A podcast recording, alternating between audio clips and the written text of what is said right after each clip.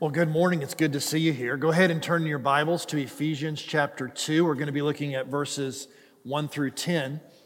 And Kyle, I couldn't have asked for a perfect set of songs to have matched up with the message for today. So that's, that's awesome. I, am grateful to be here. Thank you for your participation in First Coast churches.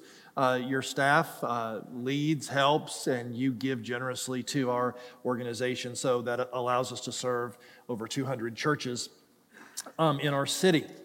And, and as we, um, I do want to say something for Kyle, I, wherever he went. Ladies, I'm sure he didn't mean when he said, and we, we got Mother's Day over. I think, I'm pretty sure he didn't mean that, okay? I, I think what he meant is he's so glad that Mother's Day was an opportunity to celebrate. yeah, that's what you meant, right? Now, okay, so there you go. Okay, so uh, let's just move on. Let's just, nothing to see here. Just keep going. Here we go.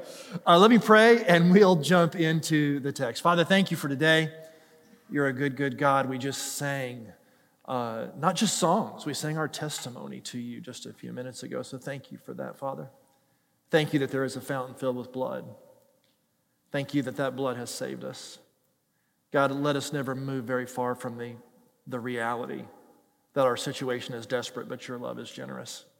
We love you. We thank you. God, help us to take away from here what you would have each of us to leave with. And Father, I include myself in that. We love you. In Jesus' name, amen. Well, some of you may know this. Timothy Keller is a famous pastor uh, who passed away this week after a two and a half year battle or so with, um, with pancreatic cancer. Uh, he's influenced many of us. And um, there's a quote from him that actually is the sermon in a sentence for my talk today, or my message today is this is we are more sinful and flawed in ourselves than we ever dared believe. And yet at the very same time, we are more loved and accepted in Christ than we ever dared hope. So that's kind of the big idea in a sentence today that we're going to pull from Ephesians chapter 2, verses 1 through 10. I'm going to spend most of my time on verse 10, but we're going to set up verse 10 by looking at the, the first nine verses. Uh, and I want to give you a little bit of a historical context. Most scholars believe that Jesus died in AD 33. And so, um, and most scholars also believe that the book of Ephesians is kind of in the middle of Paul's ministry. It's a, it's a prison epistle. And so he's in prison when he writes it, but it, it's written about AD 60. So, somewhere around 27 to 29 years after the resurrection of Jesus, the letter to the Ephesians has been written. Now, why is that important?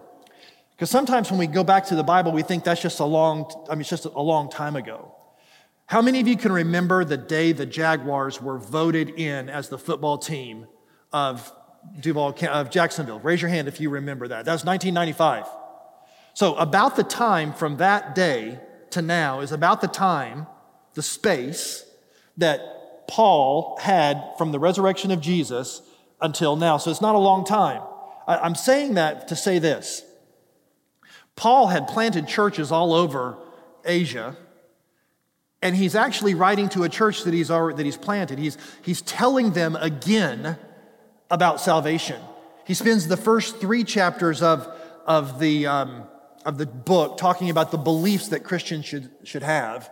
And he, he uses chapters four, four through six to talk about the behaviors of, of Christians. And so, what we're going to do today is we're going to look at some beliefs that Jesus says that, or that Paul says that, that followers of Jesus have. And so, as we chunk this up, the title I've given my message is this God's amazing grace continues. God's amazing grace continues. And so the first point of my message is from the first three verses of Ephesians chapter 2, verses 1 through 3. And here's the text, and then I'll tell you what the point is. It says, And you were dead in your trespasses and sins in which you once walked, following the course of this world, following the prince of the power of the air, the spirit that is now at work in the sons of disobedience, among whom we all once lived in the passions of our flesh, carrying out the desires of the body and of the mind, and were by nature children of wrath, like the rest of mankind. Here's the point I want us to see from these three verses God's grace is amazing because our situation is so desperate. God's grace is amazing because our situation was so desperate. What you see in these first three verses, in verse one, it says that we are dead in our sin. Literally, what it means is we are unable to initiate our redemption. In verse 2, it says we are enslaved by our sin. That means we're trapped. We can't not sin. And then in verse 3, it says that we are condemned in our sin. So, what it, what it actually says to us is without Jesus, we are under the wrath of God. Now, I, I think it's super important for us to remember Paul's not just in a bad mood. Paul's not like clearing his chest here. What Paul is doing is Paul is remembering. Paul is, this is personal confession. Paul is remembering how far he was from God, how desperately lost he was, and he's reflecting on his own lostness, the, our inability to find truth and find God. And he's also saying, this, th- what I had, you also have. Remember, Paul didn't start off as a Bible scholar. He didn't start off as a theologian. He started off as a Christian, ter- as a terrorist against Christians. Like he would have fit in with Al Qaeda. I mean, he was, he, it was, he was not a nice man. He went around and looked for people that were gathering like we're gathering, and he arrested them and separated them and, and even had some executed. He was holding the coat of those who stoned uh, Stephen. So, so, what's important here is not to get aggravated with Paul saying, Aren't you just being negative? No, Paul is confessing. I read a story this week that happened last June, June uh, in June 2022, and it was at the World Championship of Swimming, of synchronized swimming in Budapest. Anita Alvarez, after she had performed her routine with the synchronized swimmers, she sank to the bottom of the pool, but nobody noticed. And looking across the deck, uh, uh, nobody had noticed she was way under the water too long except her coach Andrea Fuentes, and she immediately dove into the water fully clothed, uh, pulling Anita to safety. Anita was unconscious and she did not have the capacity to kick or paddle herself in any way. An- Anita, uh, Andrea would have, if Andrea wouldn't have noticed, Anita would have drowned. Now get this Anita is a professional swimmer, but because she passed out, she had no ability on her own to save herself unless somebody dove in to get her. Listen to me. That's a parable about these three verses. It is saying that we have sunk in our sin to the bottom of the pool, and we have no ability to save ourselves unless somebody jumps in the pool to save us. And that's what the next three verses are about. So, our situation is desperate, but in, the, in verses four through seven, it says this but God. If you believe in writing your Bible, you need to underline that, circle that, highlight that. But God. If this was a movie, the music would change. The music would have been really sad or suspenseful music in the first three verses, but all of a sudden, this would be better music because the hero's coming. Okay? But God, being rich in mercy, let's stop here for one second. Remember what mercy is? Mercy is when you don't get what you deserve. Grace is getting what you don't deserve. Mercy is not getting what you do deserve. And so, but God, being rich in what? Not holding our sins against us because of the great love with which He loved us, even when we were dead in trespasses, even when we were at the bottom of the pool. He made us alive together with Christ. By grace you have been saved, and He has raised us up with Him, and He has seated with us seated us with him in the heavenly places in Christ Jesus, so that in the coming ages he might show the immeasurable riches of his grace in kindness toward us in Christ Jesus. That's Ephesians chapter 2, verses 4 through 7. So our situation is desperate, but here's the second point I want you to see God's grace is disruptively generous toward us. God's grace is disruptively generous toward it. What do you, so you, that phrase, but God. We were sunk, but God. And so, what does disruptive mean? How many of you have ever, ever heard of this phrase called disruptive technology? Disruptive technology is when something is invented that changes everything that follows it. So, for instance, in 4000 BC, the wheel was invented. Before the wheel, you had to drag heavy stuff or get stuff on a boat and take it somewhere. So, I mean, like there was a time when the wheel didn't exist. We take it for granted, but the wheel didn't exist. And when the wheel was invented, then guess what? Carts and cars and automobiles and planes and, and um, hand trucks and things that you carry heavy stuff with. It's, it changed the game. That's disruptive technology. In 1879, Thomas Edison invented the electric light bulb. Now, there had been gas light bulbs, or gas bulbs before that, but this was the first time that a, a dependable electric light could run for hours. Well, you know what it changed? It changed, the, it changed how we communicate, it changed how we lived. It, it, I mean, we're here today and we're in this great environment partly because there's electric light bulbs. In 1992, the smartphone was invented. Eh, you didn't probably buy that version, but in 2007, you probably bought the smartphone that Apple produced, and it changed the game. It was disruptive technology. As a matter of fact, let me tell you what happens to me sometimes. I'm preaching, and people fact check me on their smartphone while I'm preaching, and they tell me afterwards, hey, I thought you were messing with me, but I really found what you said. So it's disruptive technology. You, I mean, do we really need a computer by our side all the time? Well, we've convinced ourselves we do. Like if we leave the house now without a cell phone, we feel like we've left without an arm. That's what disruptive technology is. It changes the trajectory of life. Here's what I want you to see God's grace is disruptively generous toward us, it changes the direction of our life. And, gang, I'm not just, yeah, it, it, it's a difference between hell and heaven. Yeah, but it's so much more than that. And that's what we're going to see in verse 10. God has a trajectory for your life that's actually the exact way that he, he wants you to live and has empowered you to live if you'll trust Him. And then verses 8 and 9 are kind of the Baptist motto, if you will, I think. Uh, it reads like this For by grace, you have been saved through faith. And this is not your own doing, it's the gift of God, not of a result of works, so that no one may boast. Ephesians 2 8 and 9. So our situation is desperate. God's grace is disruptively generous. And this point is this salvation is God's grace, is, is God's grace filled gift to us. Salvation is God's grace filled gift to us. This verse actually tells you how the transformation takes place. It says, it says, by God's grace, he, he gives us something that we don't deserve. How? When we trust Him, when we, when we believe our, it's, we, we are saved through our faith in the goodness and generosity of God. And here's what He says no matter if you're rich or smart or beautiful or athletic or whatever, the ground is level at the foot of the cross. There's no bragging. Now, I, I have to tell you, um, I'm not crazy about participation trophies. Like, I'm pretty competitive. So I have six grandkids, and, and I know they're going to be in leagues where there's participation trophies, and that's going to be fine, but it's going to bug me. There's one place where it's okay to have a participation trophy, and that's in our salvation.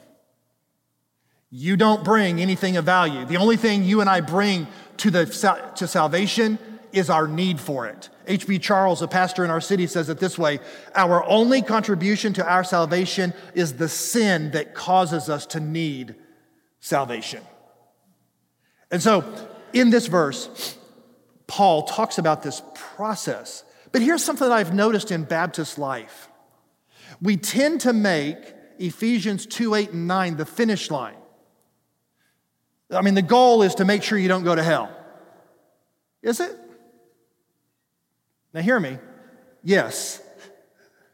But there's so much more than that. You see, eternal life starts when you start following Jesus. Eternal life doesn't start when you die. We are invited into God's life when we surrender to Him and by faith believe, and we begin to walk in the ways that He has prepared for us, verse 10 tells us. But I want to tell you how tough this can be. If we settle for a Ephesians 2 8 and 9 finish line, not only do we leave out verse 10, but it's confusing to, our, to people. Let me give you an example. Dave Rhodes owns a company. He's a friend of mine. He owns a, a company in Atlanta. And Dave, uh, there's about 20 people in his company. And one of the guys on his team said to him, I'm going to run a marathon. And there's an Atlanta, is in Atlanta, it was a marathon. I don't know what it was called, but anyway, it's a marathon. And so he's not built for a, this guy's not built for a marathon, according to Dave. But he trains, and the team decides to help him train for the marathon. So it's a year later, they're at the day of the marathon, he's prepared, he's ready. Dave says to his friend his, that they've trained with, We will be at the finish line, look for us, and we'll cheer you in. So the friend says, Yes, the gun sounds, the race is on. Dave and his team try to go to the finish line, but there's a bunch of people already at the finish line. And so they actually, the closest they could get to the finish line was a mile from the finish line. So they're there. Talk, I mean, they're there and they see their friend coming and they start waving, yeah, come on, go, whatever. He thinks that's the finish line. So he runs to them. And he collapses as he gets to them and they say, no, no, this is not the finish line, get up. And the friend says, the last mile of the marathon was harder than all the other miles combined because he thought he was done. Listen, friends, Ephesians 2 8 and 9 is a glorious beginning to our salvation. But the, but the following of Jesus in obedience is the completion of that salvation. That's what it says in verse 10. Look what it says in verse 10.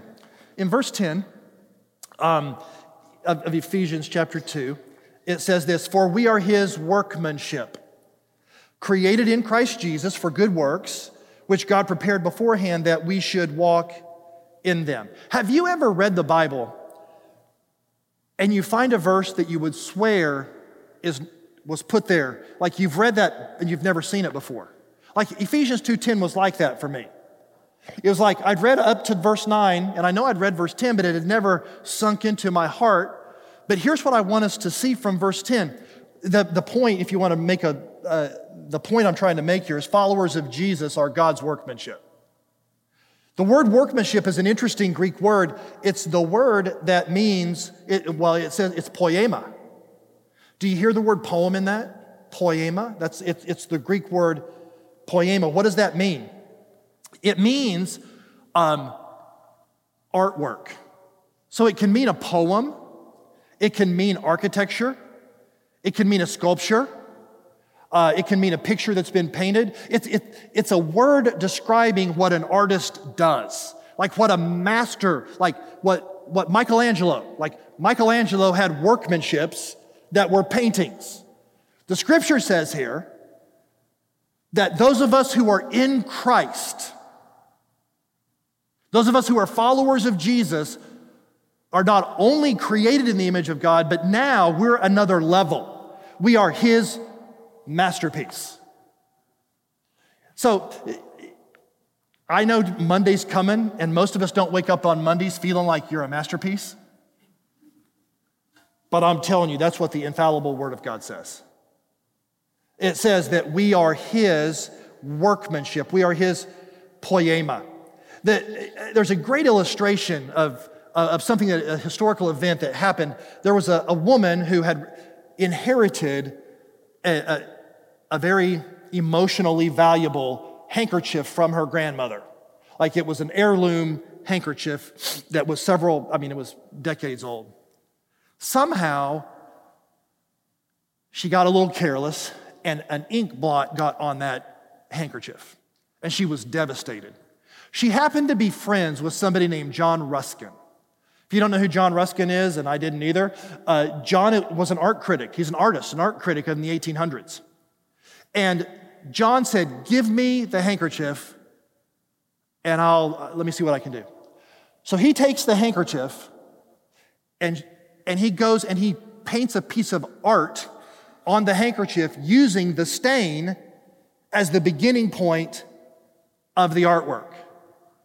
He mails it back to her more valuable than when she handed it to him. Do you see it? You see, we give God stained lives. we give God who we are in faith. He's the master artist. The stains that Satan wants you to believe are permanently debilitating in your life, God redeems those. And he, he paints a portrait with your life. And so the question becomes do we believe that when we hand God our stained lives that He actually hands us back something more valuable. See, most of us, not you guys, but other churches, think that, think that, that, that the church, that God wants something from you. He wants your money. He wants your attendance. Listen, God doesn't want something from you. He wants something for you. He dove into the pool to get you, to bring you up where you couldn't do it for yourself. What in the world can you give him? What he wants is something for you. He wants you to know what abundant living in Christ is. And so, as we continued, there's a couple of points I want to pull out of verse 10, then we will be done. God wants something for you, not something from you. I would go so far as to say that Kernan Church wants something for you, not something from you. If you've been a Christian very long and if you've been in a programmatic, if, if you've seen church programs for a while and you see the VBS announcement, it's very easy to get sucked into that and think, well, they want something from me again. They want me to actually go do something I really don't want to do on a weeknight when I could be doing something else, or a weekday when I could be doing something else. Do you know your church doesn't schedule VBS because they think you have nothing to do? You know what the invitation really is? The invitation is for you to dive into the pool of water that this community is sinking in and to grab kids and to help kids get to the surface, to help them find truth. And I got to tell you, it's a trick of Satan to make you think that the church wants something from you because that'll steal your joy. But when you and I understand that everything that is an opportunity in front of us is God giving, wanting something for you, wanting to expand your heart, wanting you to have hands and feet like His. It's an amazing gift. And so, the first little sub point under point number four is we are His unique um, workmanship. It's an interesting thing that, and I don't want to spend a lot of time here, but the scripture talks about that the stars in the earth are God's handiwork, right? It's almost like God's playing around. He doesn't have to stress a lot, you know, he's, it's his handiwork. But then, um, in Genesis chapters 1 and 2, it talks about how we're created in the image of God. So, all people, like saved people and lost people, all people are created in the image of God. It's called the Imago Dei. It's like we are created in God. We have the ability to connect with our Creator. We were talking about our golden retriever earlier with, uh, with Kyle's wife. And we have a golden retriever, and as wonderful as she is, she can't communicate with God. I mean, she's not created in the image of God. But then there's another layer, another level, and that's this layer of God's workmanship. It's, it's, it's this thing that we who are followers of Jesus get to experience that nobody else does. And then the, another piece I want us to see in verse 10 is this his empowering, his, this idea of us being his masterpiece is he is empowering us to help other people know and follow him. It, listen to what it says. I'm going to break it up, but we're his workmanship, created in Christ Jesus for good works. So, why are we created in Christ Jesus? Why are we his workmanship? Not so that we can be museum pieces. We're not artwork for the museum. We are artwork for the mission field. We are artwork to do good works. So, what does that mean? I think the best explanation can be found in 2 Corinthians chapter 5 verses 17 through 19. Let me read this to you. Therefore, if anyone is in Christ, he is a new creation. Stop what right here. He's not dead anymore. She's not enslaved anymore. She's not under God's wrath anymore. She's a new creation. The old has passed away. Behold, the new has come. All this is from God, who through Christ reconciled us to himself. Now listen carefully and gave us the ministry of reconciliation. That is, in Christ, God was reconciling the world to himself, not recounting their trespasses against them, and entrusting to us the message of uh, reconciliation. Therefore, we are ambassadors for Christ. So we are created in Christ Jesus to be ambassadors for Jesus Christ. What does that mean practically? Thank you for asking. That is such an amazing question. Uh, it means this an ambassador is simply a repre- uh, an ambassador is a representative from a powerful place. Like, so we have ambassadors to other countries from America, so they, they represent American interests abroad. We live in the kingdom of God as it, we, we are kingdom people. So being an ambassador means we represent the kingdom where we, where we go. We have six grandkids, all of them under five for one more week. Yeah, it's a party at our house. Uh, it, it's, it's, it's amazing but it's exhausting. And, but here's, here's the thing How am I an ambassador to my grandkids? Well, one thing is when we were in the hospital room and the first time I got to hold them, I silently prayed for their salvation. Actually, even before they were born, we were praying for their salvation. But the first time I got to hold them, the first thing that I intentionally did was to anchor my their face and my face and talk, I mean, talk to God about this little amazing thing that I'm holding. You see, parents, I know, I know parenting can be frustrating, but you're really ambassadoring. You're really helping shape the character of kids to know what it means to love and follow Jesus. Dads, and moms. Do you realize you're discipling each other? Do you realize that, that, that really you're ambassadoring each other? Do you realize that if you drive into Glen Kernan or Jack's Golf or, or whatever place, normal place you live, you're actually driving in that neighborhood as an ambassador? It's not, you're not better, you're just a representative.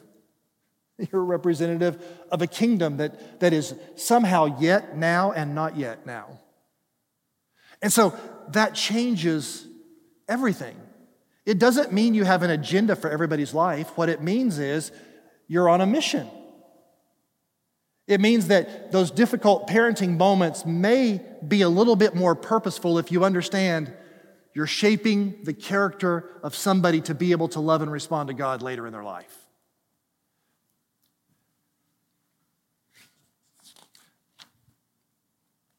One of the reasons it's so important for us to be ambassadors is because in Revelation chapter 12, verse 10, there's a phrase that says that Satan is an accuser of the brethren. Do you know what that word accuser? It means categorizer. Do you realize that Satan likes to tempt you and then categorize you by your sins? We need ambassadors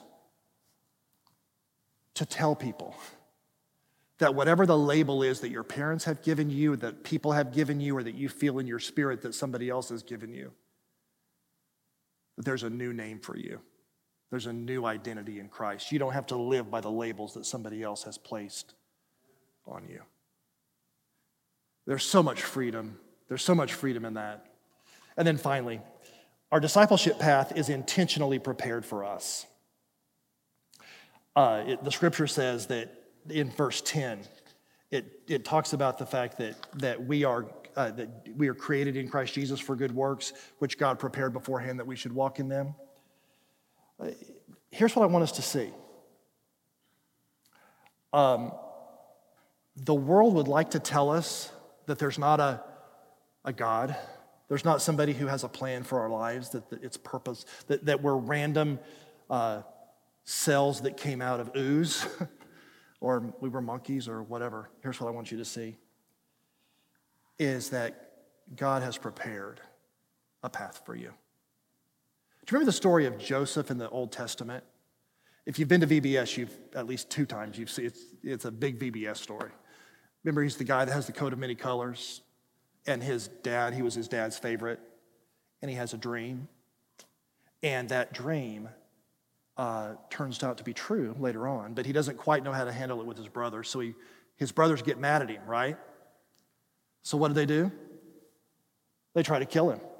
They throw him in a pit. If it wouldn't have been for Reuben, he would have been murdered. But there was a caravan of slave traders that came, so they took him out of the pit and gave him to the slave traders, and they went home to forget about Joseph. Joseph gets bought by Potiphar, right? Serves Potiphar well, but evidently Joseph was a hunk, and he gets falsely accused of sexual sin. So, where does he land? He lands in jail. What happens there? He interprets a couple of dreams. Does he get out immediately? No. He gets out a little bit later. What happens? Pharaoh has a dream. He interprets Pharaoh's dream. And what happens? Joseph becomes like the vice president of Egypt. And Egypt survives because of his wisdom, and the people of God survive because of his wisdom. Then, do you remember what happens? It gets interesting. Joseph's brothers need food, so they come back. And he messes with them a little bit with some of the grain and hiding some stuff. But ultimately, in Genesis chapter 50, verse 20, something happens. They know that he knows what happened, and he knows that they know. So it's this brother to brother confrontation. And in Genesis chapter 50, verse 20, this is what is said. In verse 20, it says, And as for you, what you intended against me for evil, God intended for good, in order for the accomplishment of a day like this to preserve the lives of many people. Joseph didn't choose the path, but he followed the path that was laid out for him. And as difficult as it was, God had a purpose in it. How did he know? Because when you, you find purpose in life, when you not when you're looking ahead, but when you look back and see what God has done, right? And you see the, the blessing that he has, he has given you. And so here's what I want us to see. There's one more verse after verse 20, and it's 21. It says this This is Joseph speaking. Now listen to this. Therefore, don't be afraid. I will take care of you and your children. And he comforted them and spoke kindly to them. Like, are you kidding me? You were going to kill me. You threw me into a pit. You sold me into slavery. You put me in a position where I get falsely accused. I end up spending lots of time in jail. I never got to grow up with my father. Are you, you see, listen to me. We don't get to choose the path that God has us on. But when we follow the path that God has us on, our hearts are changed. You see, I used to think verse 20 was the key verse. I think the fact of his heart transformation in verse 21, I think that's the big deal. So here's, here's my question um, to you today What is God inviting you to walk in? In verse uh, the final part of verse 10 is this that which God prepared beforehand that we should walk in them. So, think about how Jesus invited the first four disciples to follow him. They was by the ocean, right? They were fishing, and Jesus said, Follow me, and I will make you fishers of men. And the scripture says they immediately dropped their nets and they followed him. Do you know why they immediately did it? I think it's because they knew if they would have waited a little bit, they could have talked themselves out of it. Isn't that true? When God asks us to do something, we have the boldness and the energy to do it right then. But if we wait a week, it's like all of a sudden, eh, maybe not, maybe, maybe not. Can I say to you, what Jesus is inviting us into to follow this path he's prepared for us is exactly what he did with the disciples. He simply said, Follow me. And what Jesus is saying to us in verse 10 is, is to walk in the path, it's to follow him, it's to read the Word of God, it's to follow him. And so here's my question to you today Do you need to remind yourself that heaven, just getting into heaven, is not the finish line? That there's actually a whole race to run after salvation. Is that what you need to remind yourself of? Maybe it's been a while that you've reflected on the fact that you were really dead at the bottom of the pool. And, and you've for, kind of forgotten that Jesus jumped in and pulled you to the top. Maybe It's been a while but that you realize how dirty the handkerchief really was that you gave to God. And maybe it's time for you and me to get excited about what He's giving back to us because He really doesn't want anything for, from us. He wants something for us. So I'm going to pray, and I would just encourage you when the worship team comes and they're singing, just kind of wrestle with those ideas. What is it God is asking for you in this next five or six minutes? And can I just ask you, like the disciples followed immediately, whatever he tells you, would you drop your nets and follow him immediately? Lord Jesus, thank you so much for today. Thank you for the opportunity to bring this word. I, Father, I, I trust it not because it's my word, but because it's, it's the scripture. And so, Father, thank you for the, for the possibility that you jumped into the pool to save us, the pool of humanity. God, I thank you that you disrupted my life. You changed the trajectory of my life for eternity, but also for now. Father, I pray that each one of us would wake up understanding our role as ambassadors. And not to be creepy Christians, God, but simply to be winsome followers of Jesus. And God, help us to pray for and serve and love people who are far from you. Can you just help us, Father, to not let the labels that Satan puts on people that we know, not to be the labels we use for those people? Father, I thank you for all that you do 365 days a year through this congregation. But in this next six minutes, whatever you want to do, would you help us to create space for your spirit to do what he wants to do? In Jesus' name, amen.